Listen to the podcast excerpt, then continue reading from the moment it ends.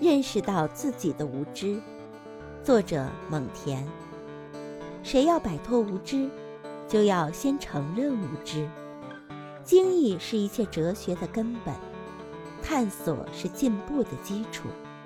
无知则是死胡同。